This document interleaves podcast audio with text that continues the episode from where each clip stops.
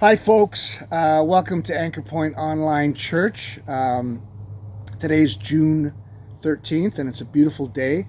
Uh, special shout out to all those uh, who are joining us for the first time. Uh, thank you for being here. It's great to have you. Uh, my name is Frank, and I'm Ange. Yeah. Welcome. Right, and uh, we just wanted to say that uh, one of the the uh, things that our pastor says is uh, in Alliston as it is in heaven, and that's a great mantra. And we we uh, it's a great church, and it's a reaching out church to the community, and we love it. So, Yeah, we want Jesus to come and do his stuff in Alliston Yeah. as it is in heaven. Um, speaking of that, thank you to all those who are contributing financially to uh, Anchor Point, and we encourage you to access the online giving, and that can be found at giving at apalliston.com for doing an e-transfer. Uh, one of my favorite times is the Monday evening gathering online at 8 p.m. where we pray. Uh, it's just a wonderful time of uh, worship and prayer meeting and accountability, just honest and, uh, yeah, real sharing and praying for each other and other needs in our church and community. So we'd love for you to join us there or and or uh, Sunday mornings for singing and prayer. You can also go to the website for the link for the Sunday morning um, sign up for either in person or obviously you found us here online. Welcome. We're glad you're here. Thank you. Bye bye now. Good morning, everyone. I'm going to read the scripture this morning, and it is found in Hebrews, and it is uh, 6 13 to 20. The heading is The Certainty of God's Promise. For when God made a promise to Abraham, since he had no greater by whom to swear, he swore by himself, saying, Surely I will bless you and multiply you. And thus Abraham, having patiently waited, obtained the promise. For people swear by something greater than themselves, and in all their disputes, an oath is final for confirmation. So when God desired to show more convincingly to the heirs of the promise the unchangeable character of his promise, he guaranteed it with an oath, so that by two unchangeable things in which it is impossible for God to lie, we who have fled for refuge might have strong encouragement to hold fast to the hope set before us. We have this as a sure and steadfast anchor of the soul, a hope that enters into the inner place behind the curtain, where Jesus has gone as a forerunner on our behalf, having become a priest forever after the order of Melchizedek. And that is the reading for today. Amen. Hey, good morning, guys. How's it going? If I've not met you before, my name is Tom, and I am really glad that you're here with us, whether you are watching on YouTube right now or listening online. Maybe it's not even morning, so whatever time of day it is, hey, what's up? And I'm really glad that you're here. Uh, my hope and prayer, as always, guys, for us is that our conversation today, our discussion, or um, I guess it's more of a monologue, but um, is that this is helpful for us on our journey of following Jesus, that it actually has some bearing and significance for us right here, right now. And so we're going to have to get through a lot today. We're covering chapters 5 and 7 of Hebrews. And before we do that, I'd like us to pray because we need some help from God. So would you pray with me? Father, Son, Holy Spirit, thank you so much that you are a God who saves, that you are a God who has a plan and a purpose to all things that you're actually leading us somewhere. And so we ask, Lord, this morning as we read through and think through a lot of stuff that maybe has, for some of us are here maybe, maybe for the first time, that we could really connect it to the purpose of um, becoming a disciple of Jesus right here and right now. So, Holy Spirit, help me to be really clear today and concise. We ask that you would open up everyone's ears and hearts and spirits as we um, open up your word together and learn together. And we pray your protection over every listener or watcher right now in the name of Jesus. And we ask you to have your way. And we ask this all in the name of Jesus. Amen. Amen. So today, guys, we are going to be looking at the this idea of the priesthood, and this is significant to the hearers of the, this letter, um, because they they were fo- they were they are followers of Jesus who are struggling to keep going. And one of the reasons they're struggling to keep going is that a lot of them were, were Jewish before they met and discovered this whole idea of, of Jesus, the person of Jesus, the good news of the gospel. And so they have experienced in a lot of ways and shapes and forms some type of ostr- ostracizing, loss of relationship. For a lot of them, it would have been loss of work, of an ability to provide for their family. Some of them are, are experiencing legitimate persecution, imprisonment.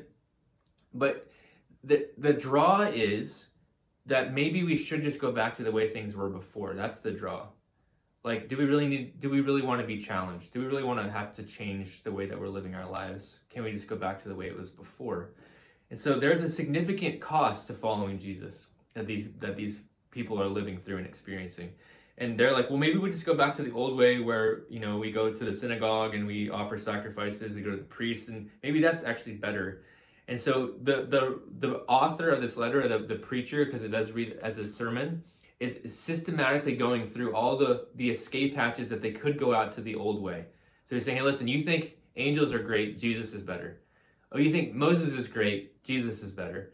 And today you think the, the priesthood and the sacrificial system is better, well, Jesus is better than that. And so it's significant in that way, but I think there's still significance for us today as we learn together today. That's my hope and my prayer.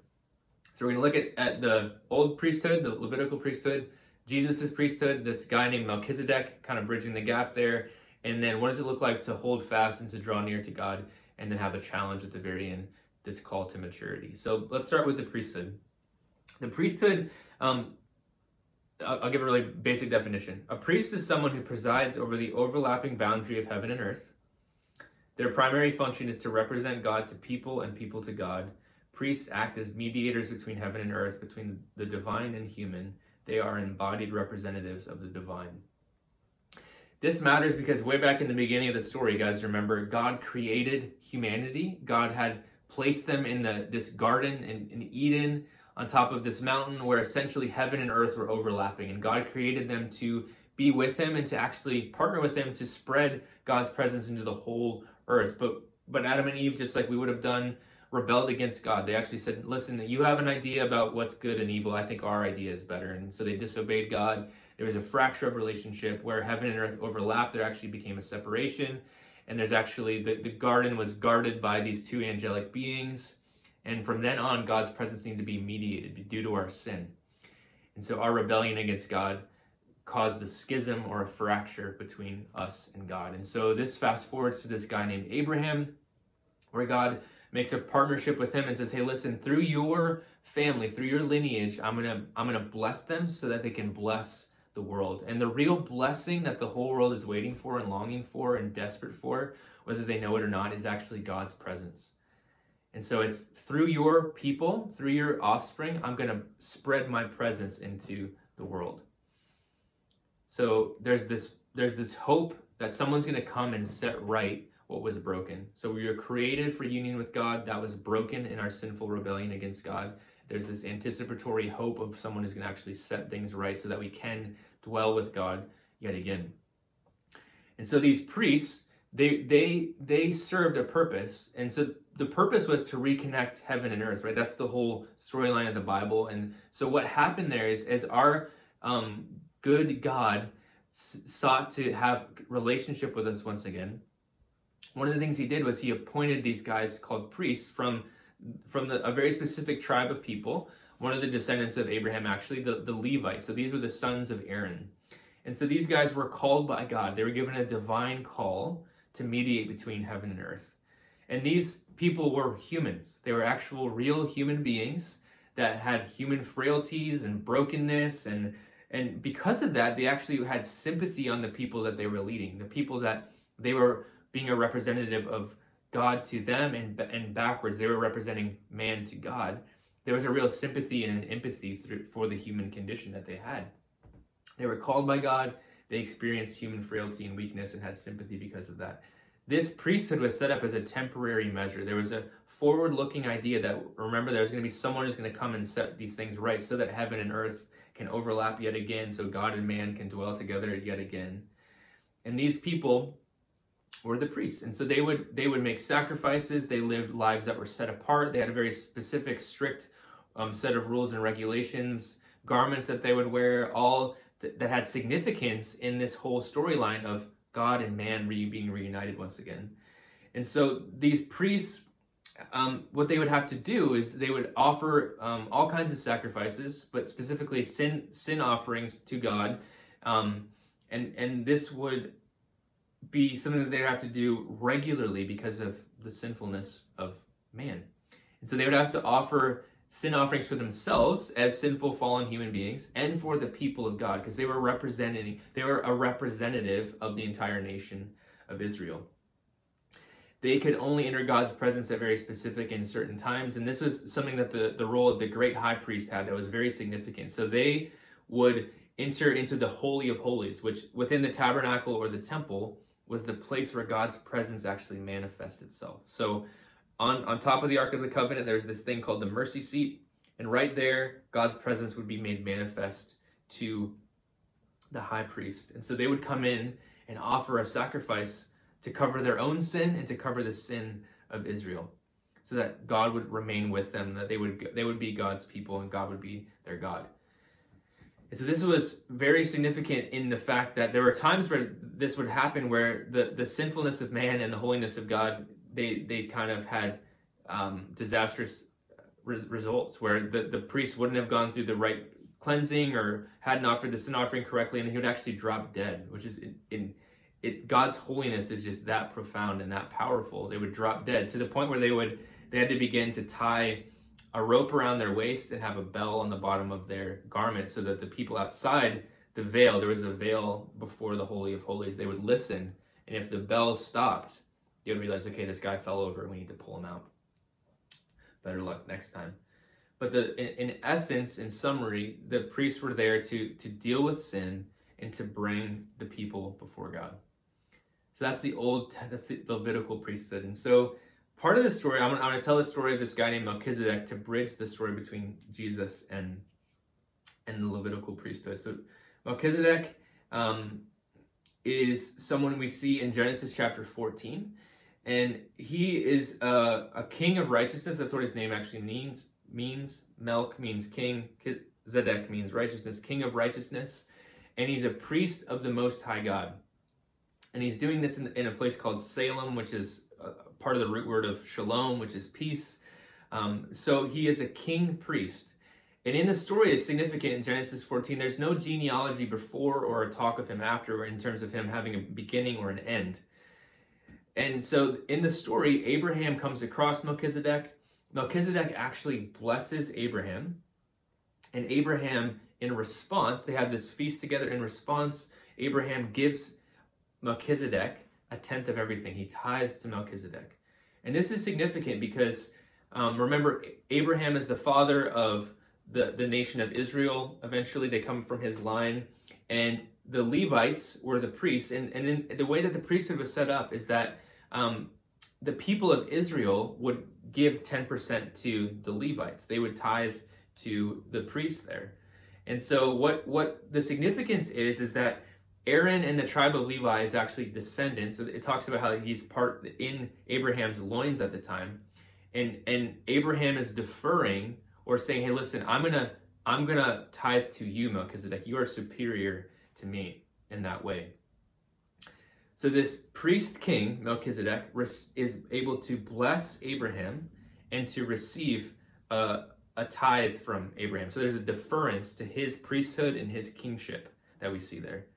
And so in Psalm 110, which is referenced all throughout Hebrews, talks about this new high priest, this great high priest is going to be set everything right again. He's going to be a priest after the order of, of Melchizedek. And this brings us to Jesus. So Jesus, just like Aaron, and and the Levites was appointed by God. He had a divine call to be the new great high priest. He he learned as the God man through the incarnation, human weakness and sympathy, and was able to sympathize with us as he faced every temptation that we face, yes, yet was without sin. So Jesus faced temptation to the nth degree because what happens with us is we are tempted and we often give in. So if we think about it in terms of like say a timeline, we we give in. It's terrible for here, then we just can't take it anymore and we give in. Jesus goes all the way to the bottom of our temptation and does not even give in, does not sin. And we see this most poignantly in the Garden of Gethsemane, where he's he's struggling to receive um, and and live out the full calling God has for him to lay down his life. And he's like, okay, but not my will, but your will be done, Lord. I'm not gonna I'm gonna defer to you. I'm gonna I'm not gonna define good and evil myself. I'm gonna defer to you, Father. I'm gonna submit to you. So he was able, he's able to sympathize with us in our human frailty and weakness. He had to become human to do so. The the the the Levitical priesthood was temporary. It was a foreshadowing of, of this one who's going to come who's actually going to lay down a perfect sacrifice and be able to reunite us with God perfectly. So this was a temporary solution. What Jesus does is the new high priest, he sets up an eternal, forever covenant as the new high priest because his life is actually indestructible. So the old priests, they would die. They were temporary. They had to get new ones continually because they were human beings. They would die. Jesus comes and he, he is he's setting up a forever covenant as the eternal high priest because he lives in an indestructible life. Meaning he could die like he as human he died but death itself couldn't even hold him down. And so he has this indestructible life. And so that's our new high priest. That's our prince or our priest of, of god most high. And so he although um, the Levites were from the line of Abraham, Jesus is from the line of Melchizedek. I'm going to make you a priest after the order of Melchizedek. So this would make sense to those to those hearers that well, how can Jesus become a priest if he's not from the tribe of Levi? He's from Judea. He's the he's the lion of the tribe of Judah. How does that make sense? He's from that tribe. So this is saying, hey, listen, there is precedent for that. Remember Melchizedek? Jesus is from that line, the superior line, as even as Abraham gave tithes and was blessed by Melchizedek. Aaron's uh, Levitical priesthood was was established by genealogy. It, it, it, was significant in who your forefathers were. That's what qualified you. Jesus' is, his priesthood is established by Yahweh, by the Father, and it's established in an oath from God Himself. Again, superior, better. In in the old way, sin is covered through ongoing the ongoing need of sacrifices and cleansing.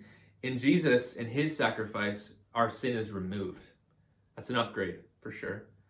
Jesus offers a once and for all sacrifice for other people, for all of us. His his sacrifice is perfect because he lived a sinless life continually and and and does that for us. Um, the old priesthood they could enter God's presence at very significant times under very strict rules and regulations. In the new covenant with Jesus, we're able to dwell with God at all times through the Holy Spirit. It's incredible. And so, just like in, in the old covenant, the priests would deal with our sin and bring us before God. Jesus does both of those things. He deals with our sin in laying down his own life for us, in conquering um, the evil one, and he brings us before God as we are hidden in him. Right? We by faith join ourselves to him. He is our new representative as man to God and represents God to us humans.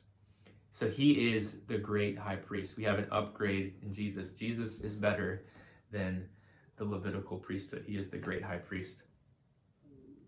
You guys okay? That's a lot of stuff, I realize. But what does that mean for us today? So we read this morning, the scripture that we had read was about this anchor of the soul that goes into the Holy of Holies.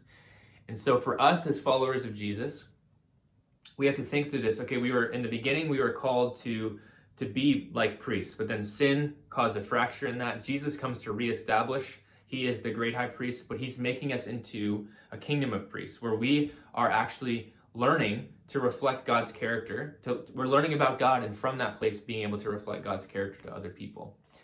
And so he that's the call for us that, that one day, as God reunites heaven and earth once again, the culmination of all things in the new Jerusalem, God's presence is actually going to be at the center, unmediated because of what Jesus has done. He is the great high priest offering the sacrifice to cleanse us from all of our unrighteousness so that we can come into God's presence fully, completely, boldly in this new Jerusalem where God's presence is at the center.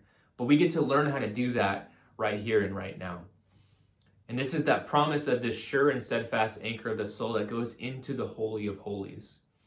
So there's this um, significance there because the Holy of Holies is, is the very epicenter of God's presence. And so we have this anchor there, and that's Jesus, our, our high priest, the one who sympathizes with us, the one who represents us to the Father, the one who's interceding for, our, for us right now.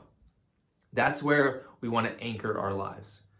And so, in the midst of all kinds of things that could come our way, just like the hearers in, he- in Hebrews would have had all kinds of stuff coming their way, persecution, he's saying, hey, listen, remember Abraham trusted God and God provided for him.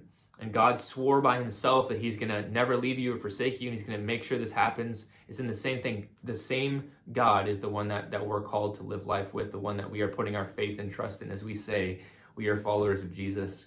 That's our anchor. So there's this anchor in the perfect sacrifice of Jesus, cleansing us from all of our unrighteousness, bringing us before God that, that is there forever. So what he's saying is hold fast to that anchor. Hold fast to that anchor point. The, the very presence of God is what we want. We want God's presence to fill up all the earth. That's the thing that's going to bring renewal. That's the thing that's going to help you with your anxiety, with your fear, with whatever your personal thing might be right now. God's presence is the is the thing that you're longing for whether you know it or not. So with Jesus there's this anchor like our his his presence anchors us in the very throne room of God. And so we hold fast to what Jesus has done for us there.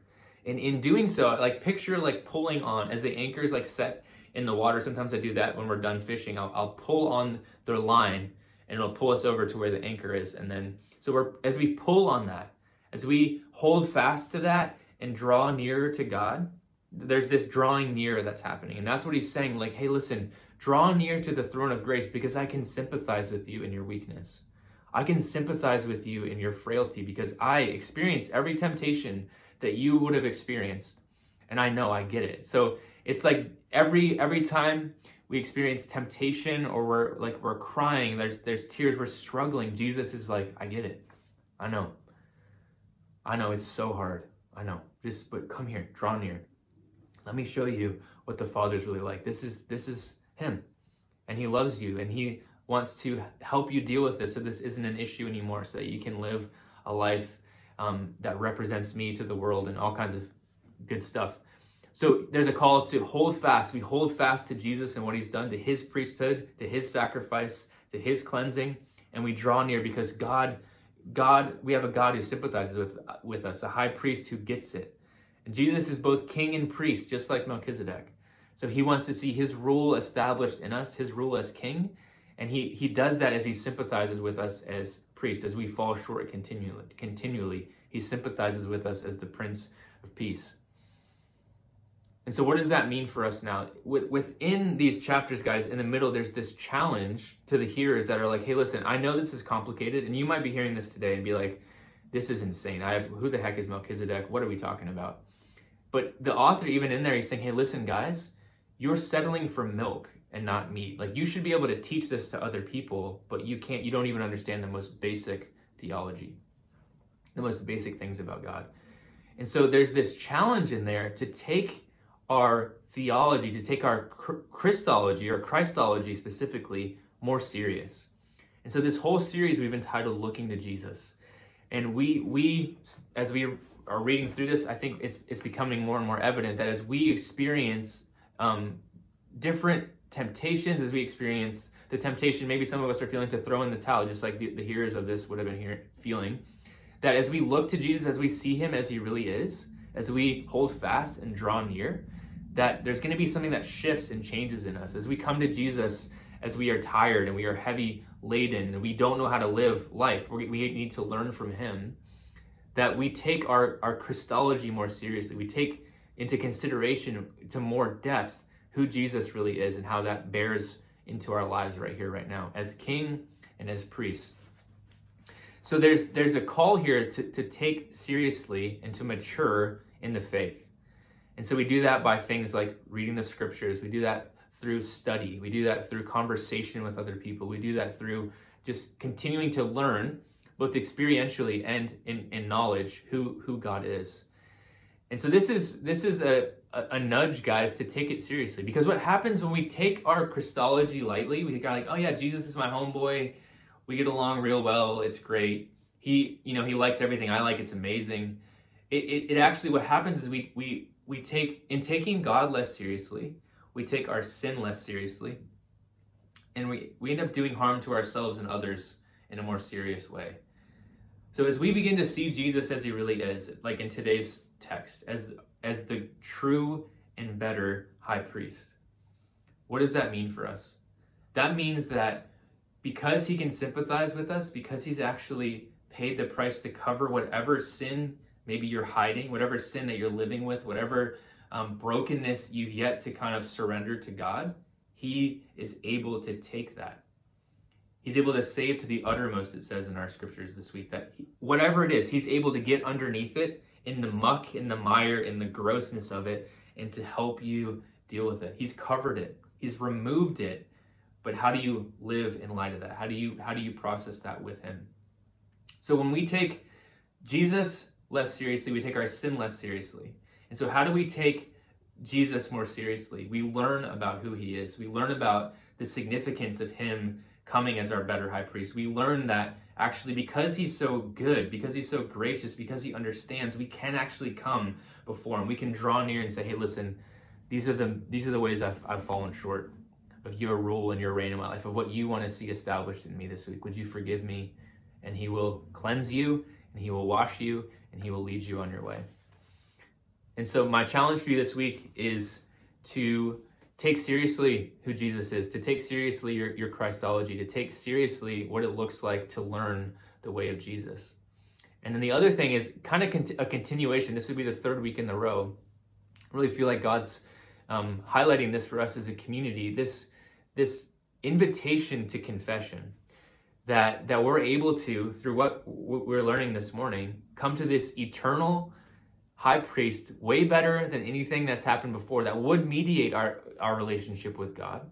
A way better representation to us of who God really is. And an incredible exchange of, a, of a representation of God to, of, of who we are. We're hidden in Jesus thankfully. Because I am a I am not a good representation of of the true humanity. I'm a mess, you know, and so Jesus represents us instead of that. So in light of those things, let's let us draw near to the throne of grace. Let us learn to confess to God the ways that we've fallen short, the ways that we're trusting ourselves, the ways that we're unskillfully going about getting our needs met. And let's repent. Let's let's confess to God. Let's repent and then let's turn and follow our great high priest further into the kingdom, further into this this eventual space of, of being a royal priesthood, of living in the unmediated presence of God, of, of being able to spread his presence into all the earth. That's where all of this is heading, guys. So let's learn right here and right now. So take your Christology seriously, study, read your scriptures, and learn to confess to one another. And I'm I'm I'm so hopeful that God is going to use um, these things to continue to help us follow the way of Jesus for the renewal of our town. So all all my love to you guys. Bless you. I pray that this is helpful for your discipleship to Jesus. Bless you.